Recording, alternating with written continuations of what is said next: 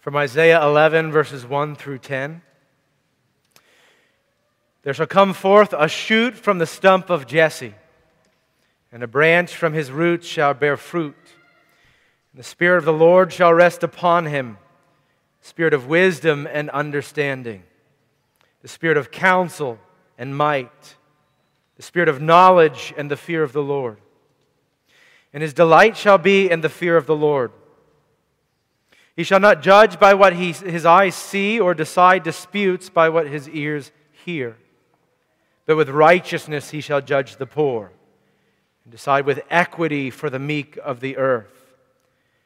And he shall strike the earth with the rod of his mouth, and with the breath of his lips he shall kill the wicked. Righteousness shall be the belt of his waist, and faithfulness the belt of his loins. The wolf shall dwell with the lamb, and the leopard shall lie down with the young goat.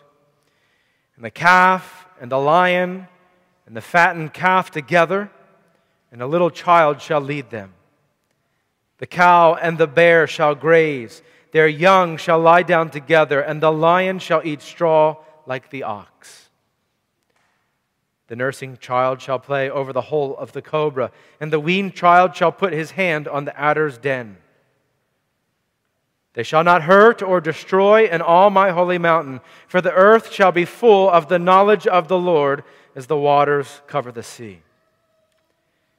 In that day, the root of Jesse, who shall stand as a signal for the peoples, of him shall the nations inquire, and his resting place shall be glorious.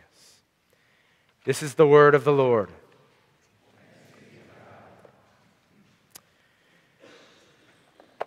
Well, this is the passage we're going to briefly look at this morning from Isaiah 11. And I'll tell you, I have a sermon, uh, I have a title for the sermon. Uh, the title goes something like this The Seeds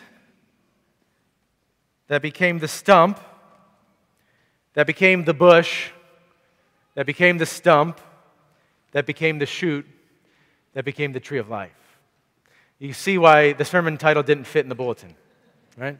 Not a good title for a book or an article you might be writing but it explains well the words of Isaiah, the fulfillment of everything that had been predicted and prophesied as Isaiah speaks in chapter 11 this morning. Now, as you look at the beginning of these words of the prophet Isaiah, realizing that Isaiah spoke 750 years before the birth of Jesus Christ, you hear the opening words of this prophecy, and you might think this sounds pretty pedestrian. It seems pretty average. There shall come forth a shoot from the stump of Jesse, and a branch from his roots shall, shall bear fruit. fruit. It, sounds like a horticultural reference, okay? And what follows seems to be the impressive part, but this introduction here seems to be fairly average and normal. But let me tell you something Isaiah in chapter 11 is picking up on an image that had been running through the entirety of Scripture that begins in the opening pages of Genesis chapter 1 that carries all the way through to the final chapter of this book in Revelation chapter 22. For Isaiah the prophet is picking up on the imagery of a tree, of a beautiful tree, of a promised tree that symbolized the kingdom of God that would bring peace on earth for all the peoples of God who would follow him. This is the imagery that Isaiah picks up on in chapter 11 this morning. And so this morning I want to talk about that picture and then just want to tell you what promise is fulfilled in Isaiah speaking in chapter 11. This is a very beautiful image. As I said, it begins in the opening pages of Genesis chapter 1. You will remember that when God made Adam and Eve, the first picture we see of God's peace and presence with them was the picture of two trees. For there in the garden with Adam and Eve was the tree of knowledge of good and evil and the tree of life, right? And when Adam and Eve fell into sin, God removed them from the tree of life. He separated them from that tree. For that tree represented the presence of God with his people that would bring peace and life for them. And so, as they fell into sin, symbolically removed from God, they were then separated from this beautiful picture of God's peace with them. Now, this picture runs throughout the course of Scripture. And it's one we have to be aware of if we're to understand the coming of the Lord Jesus Christ and his life and his death and his resurrection. We see throughout the course of redemptive history that God first begins to describe a picture of the seeds that would planted in the soil. And there are many seeds in the Old Testament scriptures. These are the things that God would plant in his people and in their life that would portray the promises of God. And there are many of them. There was the temple. The temple, one of the seeds planted in the life of Israel, that predicted or prophesied uh, the coming presence of God. And so this seed was planted in the soil. The priests, these are my seeds. The priest planted in the soil of God's people. If the temple was the presence of God, the priests were the peace of God. For they brought a temporary peace for the people of God that they might have peace with the living God. And so there's the priest. Then we begin to see the people throughout the course of redemptive history who, who portrayed something of the promises of God. We see people like Abraham who's planted in the soil of God's people. And to Abraham, God said, I will give you an everlasting possession. You remember that? Genesis 17, an everlasting possession. We see other characters like Moses, okay? Moses. Moses was the promise of the righteousness of God. He is the seed of the righteousness of God that was promised to God's people that one day they would be righteous as God was righteous. And so Moses comes bringing the law. We see other characters like Ruth and Naomi and Boaz who were promised a redeemer.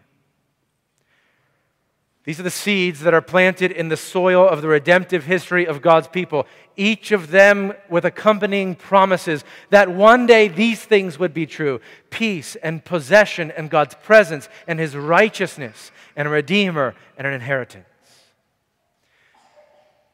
If you're following along in Isaiah's prophecy in chapter 11 this morning, he mentions another character. He mentions Jesse. And Jesse is described as a stump did you see that? Every time Jesse's name is mentioned in any of the voices of the prophets or in the New Testament, he's, he's called a stump, the stump of Jesse. Who was Jesse? Okay, there's Jesse the stump. Who was Jesse? He's the grandson of Ruth, uh, uh of Naomi, uh, of Ruth and Boaz. Okay, and Jesse is called a stump because a stump is, is small and it doesn't seem to bring forth any life and it's insignificant and inconsequential.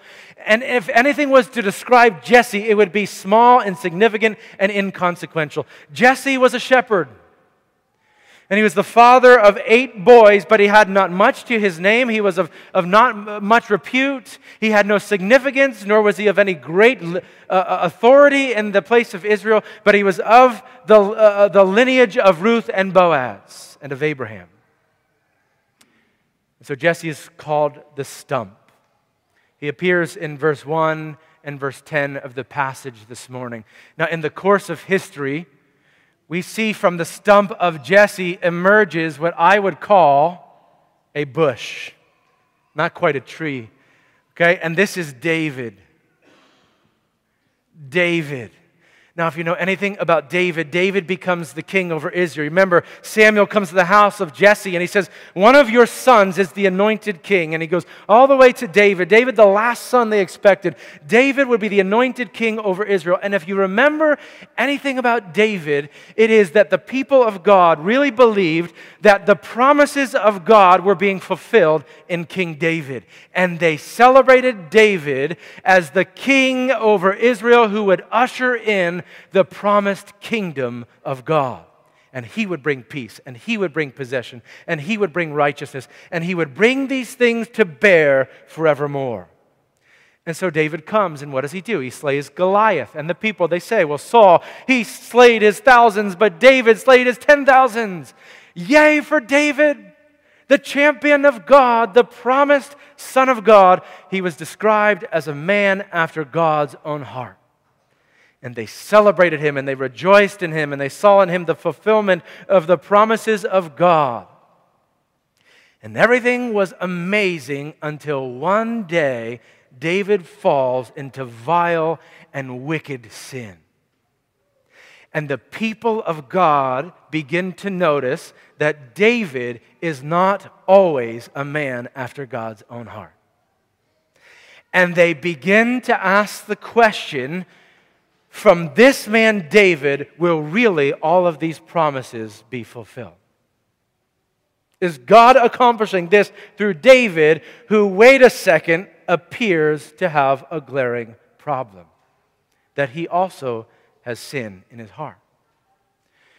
From David emerges a number of branches in this bush. We have Solomon. Solomon has some leaves on his branch because Solomon is a pretty good king. Okay, we just talked about Solomon for like four months. Solomon, the son of David, is given wisdom, and there are many good things that God accomplishes through Solomon. The possession of the land expands, and we begin to see a growing Israel. And the people of God, they're prosperous. This is the pinnacle of the prosperity of Israel. And things appear to be going well until Solomon also falls and the kingdom is divided. And you could put like a little break in this bush, okay? And then from Solomon beca- be, begins to emerge some different branches. And we have some branches that come out of Solomon and of David that are healthy branches. Okay? And they also have leaves on them. These would be kings like Hezekiah, kings like Jotham, who are good kings over Israel, who follow the Lord God, and they prepare the people to worship God. And the people still wonder is the promise coming through these kings? But then we have other kings, and they're really ugly, hideous, terrible, dead, broken branches that grow out of this tree. We can make them dark. They're not healthy at all. Okay? They are kings like Rehoboam, kings like Ahaz. We talked about Ahaz last week, okay? That emerge from this tree. And what you'll begin to notice through the course of redemptive history is that this tree doesn't begin to look healthy at all. As a matter of fact, it looks like if you've ever done this before, you say, There's that bare spot in my yard. I'm going to plant a shrub there. So you go down to the landscaper, you buy the shrub, you dig the hole, you plant the shrub, and two weeks later you step out and you say, Something's wrong. Maybe it's the soil, maybe it's the, the hole I dug, maybe it's the tree, I don't know. But it's starting to die on one side, and it's yellow on this side and green on that side, and it's got leaves here but not leaves there, and the thing begins to look ugly and hideous.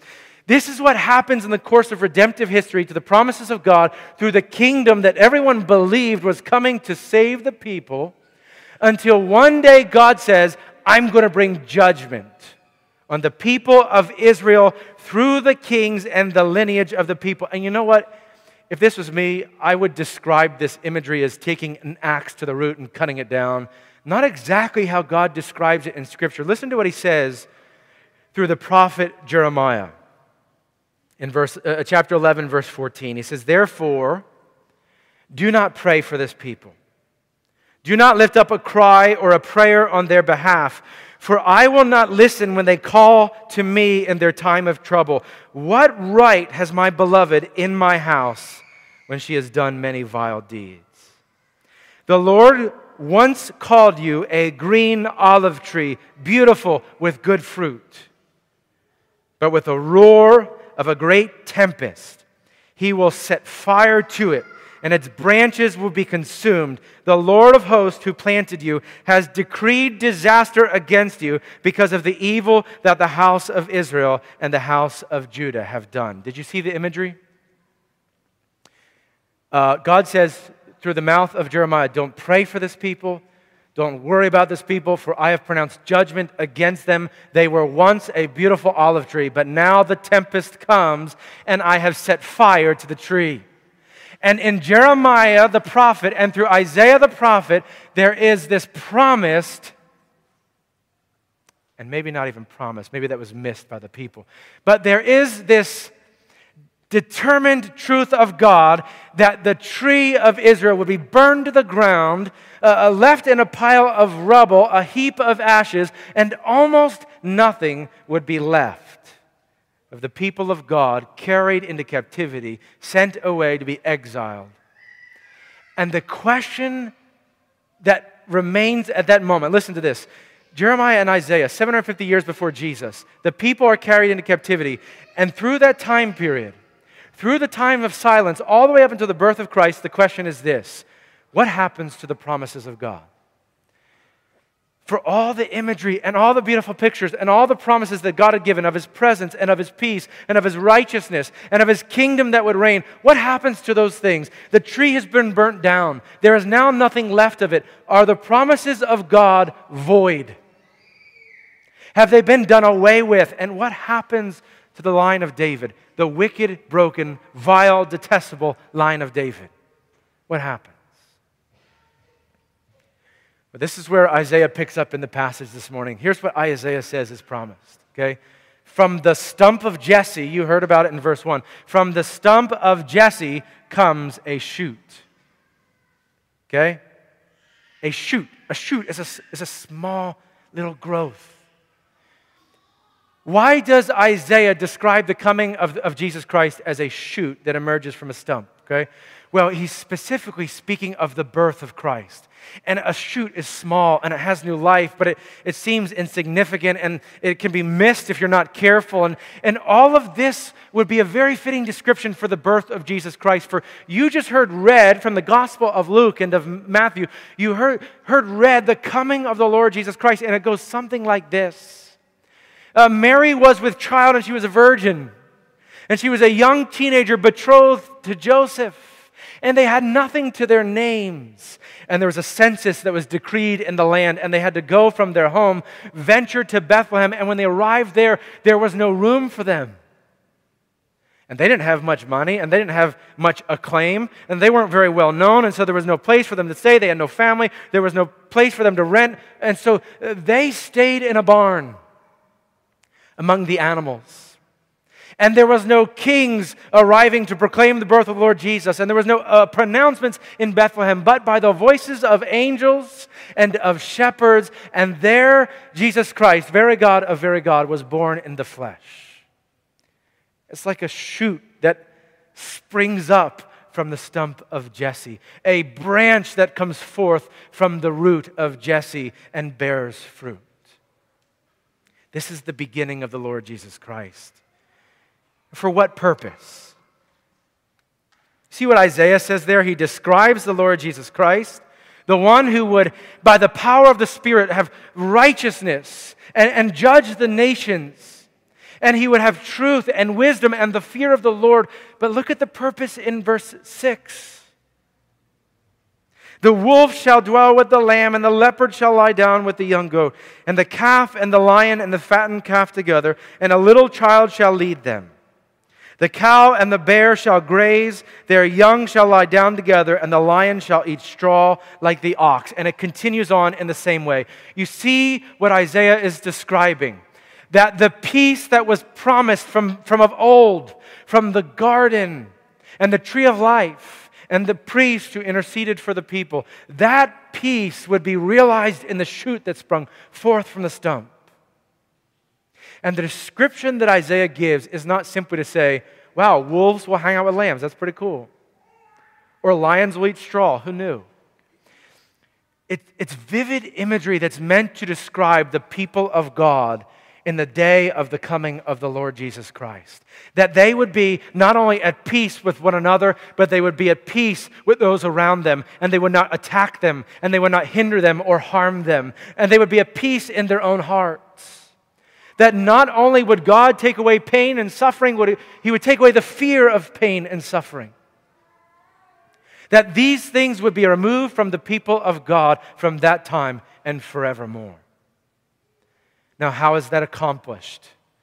This is what it says in verse 9. At the end of verse 9, Isaiah says, For the earth shall be full of the knowledge of the Lord as the waters cover the sea. For the earth shall be full of the knowledge of the Lord as the waters cover the sea. You hear that? The peace of God comes through the kingdom of God in Jesus Christ, the shoot that emerges from the stump. How? By the knowledge of the Lord, expanding from one end of the earth to the other. Well, how does that happen? Look at verse 10. In that day, the root of Jesse, who shall stand as a signal for the peoples, of him shall the nations inquire, and his resting place shall be glorious. You see what's being said there? If, if uh, the, the promise in verse 1 of the shoot that emerges from the stump is the birth of the Lord Jesus Christ, then what we read in verse 10 is the life and death of Christ Jesus. For it says there that when uh, this uh, root emerges from the stump of Jesse, it shall be a signal to the peoples. And you see what happens in Jesus Christ is there's this emergent tree of the kingdom of God. The word signal is a word that means a sign that is lifted up high, something that you ascend to, something that you look up to, something that stands over all the people. And as we read verse 10, the description is of the Lord Jesus Christ who would one day be lifted up, placed upon a cross for all peoples to see, that their eyes would gaze upon him, that they would see the Lord of life, the God of eternity, crucified for their sins, and they would recognize that he stands now on high. And not only his death, but his resurrection, that he would ascend into the clouds, and that he would promise that as you have seen me come, so one day I will return again. Jesus Christ stands as this towering tree, the kingdom of God that brings peace on earth.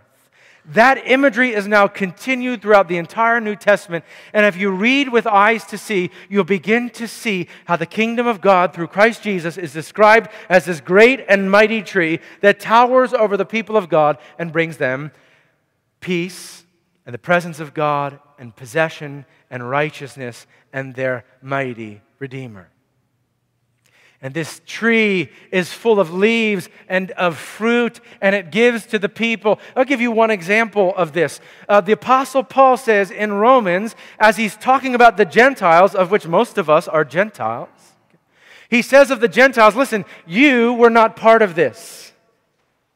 You were not in the people of God. But what has happened is that branches have been broken off, and you have been grafted in to this tree of the kingdom of God. You have been put in where you did not belong.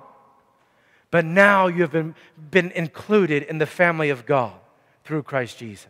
You know what grafting is it's the cutting of a branch and bringing it together, and you, you tape it or you glue it or you seal it, and one day that branch takes life in that tree, and it has a new identity in that tree, and life flows from the tree to the branch. And that's the description of us in Christ Jesus. You see, the beautiful picture that is being painted in Isaiah 11 is one that would keep on giving all the way through the ends uh, of the pages of Scripture, telling us that Christ Jesus, the shoot that springs forth from the stump, one day through his death and his resurrection becomes a mighty life giving tree that we have been grafted in, and now through this great tree we have peace. Eternal peace. We have peace now that transcends understanding. We have peace now through the Holy Spirit who dwells in us, and we look forward to a day when one day we will fully, completely be at peace with one another, with the world around us, in our own hearts and minds. We will be at peace. We've been created for that. We, we yearn for peace. That's why Adam and Eve in the garden, there's the tree of life. They were made for peace and the presence of God with them. And so when we don't have peace, we, we long for it. We long for the day when we will have peace. God has now promised us through Christ Jesus. We have peace, and one day we will have it fully. This is where this it brings us all the way again to the ends of the pages of Scripture. And in uh, Revelation chapter 22, uh, John sees a vision of the new heavens and the new earth. And you remember what he says there in the 22nd chapter? Here, as a side note, if you're visiting with us, come back because January 8th, we're going to begin looking through the book of Revelation, okay? So there you go. If, if anything is ever so exciting, looking at the book of Revelation, we're going to do that for five months. Okay, so join us. But at the end of Revelation, in chapter 22, John sees the new heavens and the new earth. This is the, this is the future reality of the presence of God with us. And one day, what this will be like, and here's how he describes it. He says, He sees God the Father, and he says, Then the angel showed me the river of the water of life, bright as crystal, flowing from the throne of God and of the Lamb, through the middle of the street of the city. And also on either side of the river, the tree of life, with its 12 kinds of fruit. That's Jesus and his kingdom. There was the tree of life with its 12 kinds of fruit, yielding its fruit each month. Now, listen to how he ends his description of that tree. Very simply, he says this The leaves of that tree were for, for the healing of the nations. The leaves of that tree were for the healing of the nations. This is the imagery that is picked up in all of Scripture that Jesus Christ is the fulfillment of all the promises of God, who was at first a shoot from the stump, becomes a mighty tree, the life giving tree, that w- the, the leaves of that tree that are for the healing of the nations. Behold the Prince of Peace, the great I am, the Lamb of God, the Savior of the world, who brings with him peace for all humanity. And so now, brothers and sisters, we eagerly wait for the dawning of that day when the peace that we know in part will one day be ours fully forever. Let's pray. Father in heaven, we thank you for your Son, Jesus Christ, who was the promised Son of David, our King and in him we have seen not only does a shoot emerge from the stump of Jesse, humble and lowly and meek, born in a manger, unknown to many, unheralded to royalty. Yet that child, born very God of very God and very man of very man, would live a life in perfect obedience to you. He would fulfill all that you required of him and more. And he would be a king not by might and not by power and not by bringing war, but he would be a king by laying down his life, giving of himself where it was not demanded or required of him, giving of himself, being sacrificed, lifted up on the cross, dying for our sin, suffering the wrath of you, God the Father and, and being buried in the grave and suffering separation from you, and three days later being raised from the grave, conquering death and conquering sin, and raising to life forevermore, and then ascending to his throne on heaven, sitting down as a sign of his accomplished work satisfying all the demands of the law and giving to us an eternal inheritance. That if we trust by faith in you, the Lord Jesus Christ, and in you, the living God, that our sins would be satisfied and we would be given the gift of righteousness. That when you look at us, your sons and daughters, you would only see the glory and the righteousness and the beauty of your Son, Jesus Christ. And so now we have peace in our hearts. We have peace, if only in part, of the down payment and the deposit of one day what we will experience fully. And so be with us here this morning, we ask, our Father, in the name of Jesus Christ, our Lord and Savior, we pray all of this. Amen.